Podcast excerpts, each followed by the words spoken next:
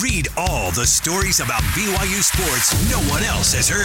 Go to KSLSports.com for exclusive columns by BYU insider Mitch Harper. That's KSLSports.com. Welcome back, everybody. It is First and 12 right here with you, KSL News Radio, also on the KSL Sports Zone every Sunday. Mitch Harper and myself, Alex Kirry, we break down our Big 12 weekend that was, everything that kind of came out of the conference, and we're getting a little bit more of a focused look at what the conference is becoming. And I'll tell you what it's becoming is you got teams who are figuring themselves out. You have other teams that are falling way off, some teams that just can't decide in the middle.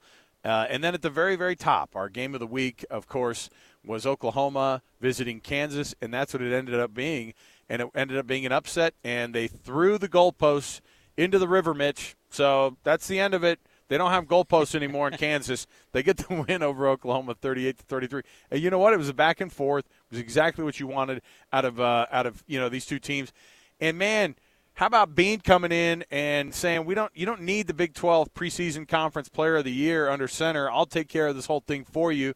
I loved to see Kansas beat Oklahoma, even if it does make the top of the conference an absolute mess. It does, and Kansas ends an 18-game losing streak to Oklahoma. You got to go back to 1997, the second year of the Big 12 conference, to see Kansas beating OU, and to do it on the year where OU's heading out the door, going to the SEC. What a parting shot for Kansas, giving Oklahoma a loss. I mean, because these two, oddly enough, you don't think of it because of the massive gap between programs, but these are old rivals that have played for more than 115 times, and Kansas hands them an L. And I think that's pretty big deal for Kansas, and they get bowl eligibility again for the second consecutive year in this win. So such a big win for Kansas, and to do it, too, with Jason Bean, because there's been rumblings, and it feels like so many people have been wondering, kind of similar to – it reminds me of the Cam Rising situation at Utah when that was a mystery. What's going on with Jalon Daniels? Is he just sitting out? Does he want to just stay sidelined? Is he bracing to move on? But, Jason Bean just steps in, continues to be the guy for KU, and he got this offense humming, and they've always had this ability – to be this high-powered offense, and they showed it. And on the downside, Oklahoma, some of their downfalls on the defensive side reared its ugly face again, and that's going to be something where they have to fix going forward down the stretch run. It's wild because it's a little bit like Texas, too, where you walk onto a field against Texas, you know who the better athletes are. Like, you see them, and you know who the big names are, and it was the case yesterday with Texas. But at the same time, you can match up. If you scheme these guys, you'll be able to get them. I mean, UCF, they were this close last week down in Norman. And so Kansas to say, no, we're going to stick in there with a backup quarterback. We're going to have a game plan. And you know what he didn't do? He didn't throw the ball all over the place. He was, very middle of the road when it came to throwing the football, including throwing a couple of picks.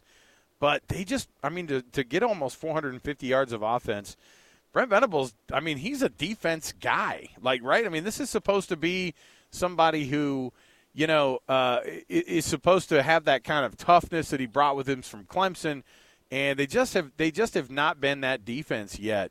That I think that they were hoping they were going to. Certainly they've improved, but like you said, they've reared their ugly heads quite a few times down the road. But it's made it for a mess. You look at the conference standings, and you have a handful of teams now who are 4-1, including your Kansas State, who we sort of wrote off for a minute, right?